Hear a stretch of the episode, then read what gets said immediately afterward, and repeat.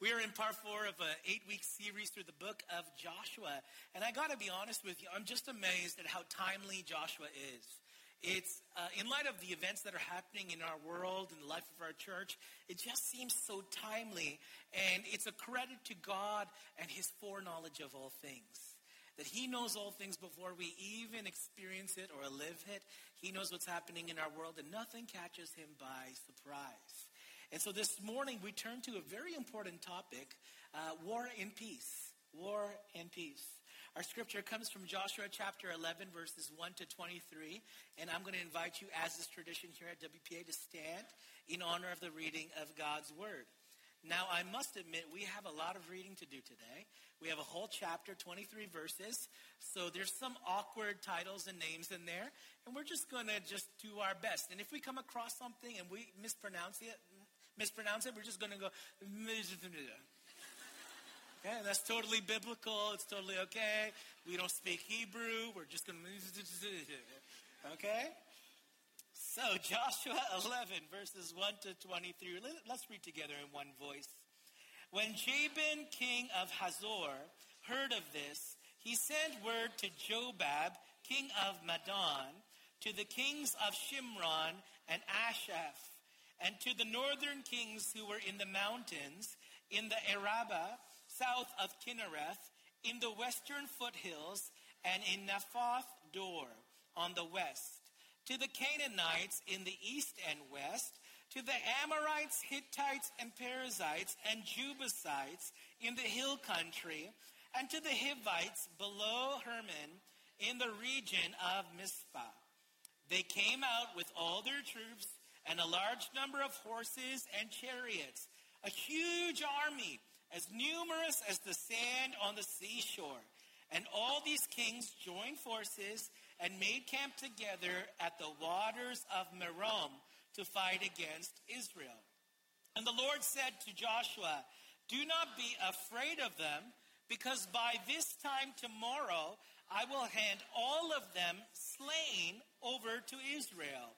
You are to hamstring their horses and burn their chariots. So Joshua and his whole army came against them suddenly at the waters of Merom and attacked them. And the Lord gave them into the hand of Israel. They defeated them and pursued them all the way to greater Sidon, to Misrephoth Maim. Oh, something happened. It's okay. And to the valley of Mizpah. This is where you go. Okay? On the east until no survivors were left. Verse 9, maybe you're there. Joshua did to them as the Lord had directed. He hamstrung their horses and burned their chariots. At that time, Joshua turned back and captured Hazor and put its king to the sword. Hazor had been the head of all these kingdoms. Everyone in it they put to the sword. They totally destroyed them not sparing anyone that breathed, and he burned Hazor itself. Joshua took all these royal cities and their kings and put them to the sword. He totally destroyed them as Moses, the servant of the Lord, had commanded. Yet Israel did not burn any of the cities built on their mounds except Hazor, which Joshua burned. And the Israelites carried off for themselves all the plunder and livestock of these cities. But all the people they put to the sword until they completely destroyed them, not sparing anyone that breathed. As the Lord commanded his servant Moses, so Moses commanded Joshua, and Joshua did it. He left nothing undone of all that the Lord commanded Moses. So Joshua took this entire land, the hill country, all the Negev, the whole region of Goshen, the western foothills, the Arabah and the mountains of Israel, with their foothills from Mount Halak, which rises towards Seir, to Baal Gad in the valley of Lebanon, below Mount Hermon. He captured all their kings and put them to death. Joshua waged war against all these kings for a long time. Except for the Hivites living in Gibeon, not one city made a treaty of peace with the Israelites, who took them all in battle. For it was the Lord himself who hardened their hearts to wage war against Israel, so that he might destroy them totally, exterminating them without mercy, as the Lord had commanded Moses. At that time, Joshua went and destroyed the Anakites from the hill country, from Hebron, Debir, and Anab, from all the hill country of Judah, and from all the country of their towns no Anakites were left in Israelite territory. Only in Gaza, Gath, and Ashdod did any survive. So Joshua took the entire land, just as the Lord had directed Moses, and he gave it as an inheritance to Israel according to their tribal divisions. And then the land had rest from war. Okay, I quit. That was a lot. Let's pray. Father, we thank you for your word in Joshua 11. And Lord, even though there's so much bloodshed and there's war and calamity, I just pray that we would understand how you usher in your peace in turbulent situations. Lord, our world is broken. There's brokenness in our city. There's brokenness in our country. Canada's struggling in many ways, economically, socially, politically. We recognize we need the peace of God to rule and reign in this land. And then we think about all the other nations of the world where there's war and famine and calamity. Oh God, send your peace to those nations today. They need the Lord. So, Father, we commit our time to you today. We ask that you speak to our hearts and bring some level of application to our lives, that we'd seek the peace of God in all things. And so, Lord, I, I, thank you, Lord, that you're going to empower me. I have faith knowing that you'll enable me by your Spirit to preach the word to your people. So I thank you for your empowerment right now. In the name of Jesus, we pray. Amen and amen. You may be seated. History is one of many literary, literary genres that we find in the Bible. And there are several books that fall under this category. We have Joshua, Judges, Ruth, 1st and 2nd Samuel, 1st and 2nd Kings, 1st and 2nd Chronicles, and then Ezra, Nehemiah, and Esther. And when we think of biblical history, it's important to understand that it's not exhaustive, meaning not everything that ever took place is written there. In fact, it is a selective and a strategic history because it is telling us or teaching us something about God. Furthermore, biblical history often includes the feature of summary. It's a beautiful trait of history. It tells us a lot of information in a short period of space so that we get the main points. Biblical history also shows us how God has interacted with humanity. And we're talking about today real people. We're talking about real places. We're talking about real problems. And while the study of history is looking back into the past, it is also being written in the present. And when we write our history in the present, we prepare it for those who come in the future. And they will read back what we did and how we did it. And so that is the nature of history in the Bible. The book of Joshua is a book about military conquest as well. It requires waging war against all these ites, occupying that promised land. And I understand that you might not be a fan of war. You might not be a fan of bloodshed, and I'm not either. But God deemed it necessary to uproot seven nations. And these are the Canaanites, the Hittites, the Hivites, the Perizzites, the Girgashites, the Amorites, and the Jebusites. And there was another group, among that group, the Anakites. Now, we see these names reappear in Joshua chapter 11, verses 1 to 3. I'll just read it quickly. When Jabin, king of Hazor, heard of this, he sent word to Jobab, king of Madon, to the kings of Shimron and Akshaph, and to the northern kings who were in the mountains in the Arabah, south of the Kinnereth, in the western foothills in Naphoth, Dor on the west, to the Canaanites in the east and the west, and to the Amorites, Hittites, Perizzites, and Jebusites in the hill country and to the Hivites below Hermon in the region of Mizpah. And instead of battling one king and one nation at a time, we see the formation of what is called the Northern Coalition. the Northern Coalition. There's unity and desire to fight and to uh, work against Israel. Now, all of this was a reaction to what happened just the chapter before. In Joshua chapter 10, there was a southern coalition of a bunch of groups and nations that gathered together and fought with Israel. In Joshua 10:42, it says, "All these kings and their lands Joshua conquered in one campaign." Why? Because the Lord, the God of Israel, fought for Israel. I just want you to know one thing right from the very beginning. God is fighting for you. It's that simple. God is fighting for us. How does a believer go about applying a text like this to their lives? How do we deal with all this war and this blood and ugh, gross? The purpose of war is a reminder to us that only God can grant us peace. We will not know what peace is if we don't understand what war is. War is the absence of peace. And so it's one thing to see war on the news or on the tabloids today, but we have no clue what it's like to live in a state of war unless we've been through it. And some of you have. I know of some of you have lived in various parts of the world where there was a war, and there still is a war, and you've escaped to come to Canada to find safe refuge. And you understand what war is, but many of us don't actually understand that. So then we cannot fully appreciate God's peace.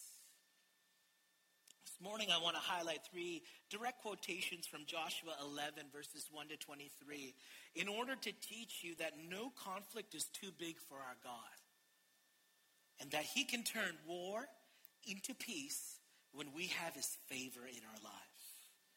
First point I want to share with you this morning, if you're taking notes, you can write this down. It's into your hands. That's the quotation we find into your hands. I mean, we find it specifically in verses 6 to 9, where it says that the Lord said to Joshua, Do not be afraid of them, because by this time tomorrow I will hand all of them slain over to Israel. You are to hamstring their horses and burn their chariots. So Joshua and his whole army came against them suddenly at the waters of Merom and attacked them. And here it is, and the Lord gave them into the hand of Israel. And they defeated them and pursued them all the way to Greater Sidon, to Misrephoth, Maim, and to the valley of Mizpah on the east, until no survivors were left. Joshua did to them as the Lord had directed. He hamstrung their horses and burned their chariots. Now, the enemies of Israel, they used different warfare tactics in battle. In verse 6 and verse 9 in particular, we learn that the northern coalition of kings, they used troops that were sent out with horse and chariot. It's very different. Their advantage would be sheer speed, that they could do way more than foot soldiers could ever do. And though the disadvantage laid with Israel, they were told not to fear by the Lord their God. All they needed to do was do one thing, is wait until tomorrow. Wow, just wait till tomorrow. What do you mean, God? They're ready to fight right now. And God says to them, I want you to wait until tomorrow. You know why? Tomorrow ad- addresses and tests our patience. It creates hope in our hearts, believing that God is going to show up. Friends, I want to remind you that a lot can change in 24 hours when God is in it. A lot can change. Today you might be in a sticky situation and a rough predicament, but in 24 hours tomorrow, everything could change. Only if God is in it. God promised that the opposition would be handed over into their hands, but not just into their hands, they would be handed over slain. Despite the odds, here is God already declaring the victory before the battle has even begun. God is the only one who can forecast the end from the beginning. Consider what God said about war in Deuteronomy chapter 20, verse 1. Scripture says, When you go to war against your enemies and you see horses and chariots and an army greater than yours, when their tactics are way better and stronger and greater than yours, do not be afraid of them. because the Lord your God who brought you out of Egypt will be with you. This is a promise you can hold on to. Do you remember what happened in Egypt uh, with Pharaoh's 600 plus horses and chariots? We see this in verse uh, Exodus 14 25. It says, He jammed the wheels of their chariots so that they had difficulty driving. And the Egyptians said, Let's get away from these Israelites. The Lord is fighting for them against Egypt. The Lord is fighting against them. And God can take the enemy's so called advantage and turn it into a disadvantage people will find themselves not fighting against people. They will find themselves fighting against the very Lord God. I don't want to fight with God. I don't think you want to fight with God. We want to stand with God. Do you remember how successful David was in battle? We read of one occasion where such a great victory was won in 2 Samuel chapter 8 verse 4. And it says David captured a thousand of his chariots 7,000 charioteers and 20,000 foot soldiers. He hamstrung all but a hundred of the chariot horses. What's up with the horses and the chariots and hamstringing them? What is up with that? I don't understand. Okay, we'll figure it out. Later in 2 Samuel 8:14, we read of the source of that victory. That there was someone working behind the scenes of David. It says, The Lord gave David victory wherever. You and I need to recognize together today that victories are not won based on human power. Victories are won based on divine favor. You need the divine favor of the Lord on your life. That's the only way you're going to win victories. Now, this does not mean that Joshua sat back, sipped an espresso, and watched everything just work out good for his life. Take a nap, read the newspaper. No. He was an idol. He didn't sit back passively. He chose to cooperate with God. And God wants to cooperate with you. And this is where many people can make a mistake. We see that Joshua cooperated with God by setting a sudden ambush. And what did they do? Yes, they attacked, they defeated and they pursued those people, those oppressors and enemies. But here it is it was God who handed them over to him. The partnership is that you have some work to do, but the, at the end of the day, you can't take credit for the work God has enabled you to do. Because it's God giving you the victory because his favor's on your life. The great defeat took place, when the Israelites hamstringed the horses and they burned their chariots so that these enemies would never pose a threat again. And to hamstring the horses was to actually cut the tendon, making the animal immobile.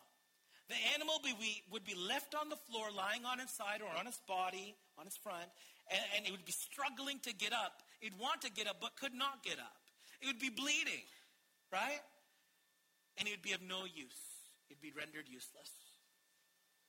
And to burn the chariots was to make a statement of supernatural super, superiority that indeed my God is greater than your God.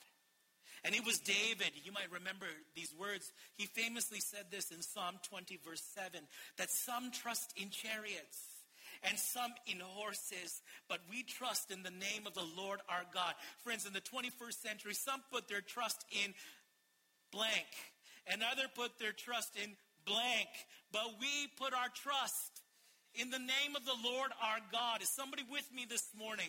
I'm not going to trust in earthly things. I'm going to trust in divine things.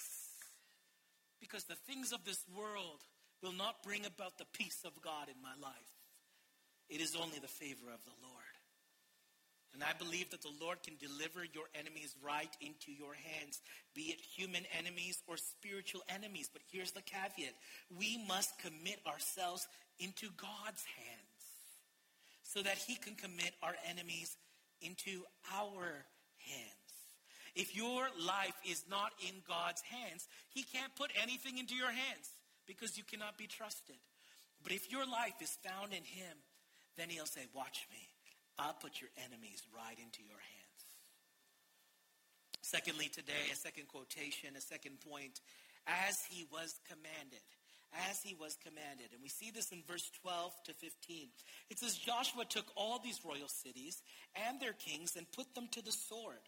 And he totally destroyed them, as Moses, the servant of the Lord, had commanded. Yet Israel did not burn any of the cities built on their mounds, except Hazor, which Joshua burned. And the Israelites carried off for themselves all the plunder and livestock of these cities, but all the people they put to the sword until they completely destroyed them, not sparing anyone that breathed. And here it is. As the Lord commanded his servant Moses, so Moses commanded Joshua, and Joshua did it. He left nothing undone of all that the Lord commanded Moses. A key insight here about moving from a state of war to a state of peace is listening to the voice of God and listening to the voice of your leaders in your life. That even though Moses had passed away, here is Joshua still upholding the instructions that he had received from Moses. Because these were the words of God, and God's words are valuable. He recognized that he was part of a two step process that Moses had completed the first step when he brought about the deliverance of God's people right out of Egypt and through the wilderness. Then Joshua had to fulfill the second step that would bring them not through deliverance but into destiny. And God's plans are not always accomplished in a single generation. And this is why we believe in being a multi generational church. That some of the plans we put our hands to today as a church are not just for us to realize in our lifetime. It might be your children, it might be your grandchildren, it might be generations after us. And we're building legacy in this place. Amen? So we often play a part in the story. Let's play our part well. But whether you are a starter or you're a continuer or you're a finisher, I want to encourage you today to see the big picture of what God is doing because it's bigger than you and it's bigger than this church and it's bigger than our city. It's bigger than our world. It's bigger than the cosmos. It's a salvation plan. We're a part of it. Play your part. Joshua was, not only Moses' Moses' personal aide, but he was also the military general. And he was often the very first to hear what God was saying due to his proximity to Moses in leadership. But once again, in Deuteronomy 20, verse 16 to 17, the Lord instructed Moses about war and what would take place in the promised land. He said, In the cities of the nations the Lord your God is giving you as an inheritance, do not leave alive anything that breathes completely destroy them the Hittites, the Amorites, the Canaanites, the Perizzites, the Hivites, the Jebusites, as the Lord your God has commanded you. Do what I'm telling you to do, basically. And here is Joshua fulfilling what God had commanded Moses. And in Joshua 11, we read that he put them to the sword and he totally and completely destroyed them, not sparing anyone It's really important to see that he really left nothing undone. And this brought a question to my heart and to my mind as I prepared this message for you today. How many things has God asked us to do where we started, but we never finished? Man, I can think of so many things where God said, Chris, I want you to do it. I want you to accomplish this for my glory. And I put my hands to it and I started doing it. And then life happened and I got busy and things started to uh, happen in my life and around me in the situation, different variables. And I never finished what God told me to start. It's not about a checklist, my friends. It's about obedience to God. And I've said it before from this pulpit, I'll say it again. Partial obedience is disobedience. It's only obedience when you fulfill the task God has called you to do. Until then, it's partial obedience. Thirdly, today, the quote and the point I want to share with you is they hardened their hearts. In verse 16 all the way to 20, it says So Joshua took the entire land, the hill country, all the Negev, the whole region of Goshen the western foothills, the Arabah, and the mountains of Israel with their foothills, from Mount Halak, which rises towards Seir, to Baal Gad in the valley of Lebanon, below Mount Hermon. And he captured all their kings and put them to death. And Joshua waged war against all these kings for a long time. Except for the Hivites living in Gibeon, not one city made a treaty of peace with the Israelites who took them all in battle. And here it is, for it was the Lord himself who hardened their hearts to wage war against Israel so that he might destroy them totally, exterminating them without mercy as the Lord had commanded Moses. Okay, here's where we all have questions. Extermination, wow, really mean. Does, sounds horrible, doesn't it? It is. Now, we might wonder to ourselves today, why will God harden hearts instead of soften hearts? Why won't he make people's hearts soft? Isn't that the goal that he could, if he can manipulate anybody's heart, he would make it soft, not hard? But the reason is because the hardening of hearts is a form of God's judgment. And when he uh, delivers his judgment, he does it with justice. Because as we sung today, he's a good God. There's good reason for his judgment. And God has already come to a verdict on the status of these nations. They were idolaters. They were immoral in every way, and they were attacking his prized possession, the very people of God called Israel. And God had a pattern of hardening the hearts of Israel's enemies throughout history. You know, the book of Joshua is really a mirror of what we see in the book of Exodus. And in many verses in Exodus, we read that God hardened Pharaoh's heart. Do you remember that? God hardened Pharaoh's heart.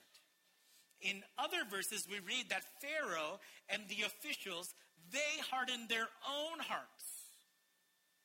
And then near the end of the book, as we're coming to the Exodus moment, it says that the Egyptians hardened their own hearts as a collective. We need to remember that this particular Pharaoh was the one who enslaved, the one who oppressed, the one who placed them in a, uh, the Israelites in a place of bondage and worked them ruthlessly, made their lives bitter with harsh labor. He treated them horribly. And God works against those who are hard hearted towards his people. He doesn't soften hard hearts. He doesn't harden soft hearts, but already hard hearts. And when God hardens a heart, it will ultimately result in a person's demise. But here it is the process of hardening a heart indicates that God always operates with a strategic plan. He's already observing the condition of things, He knows the heart of people, He knows what's inside of them.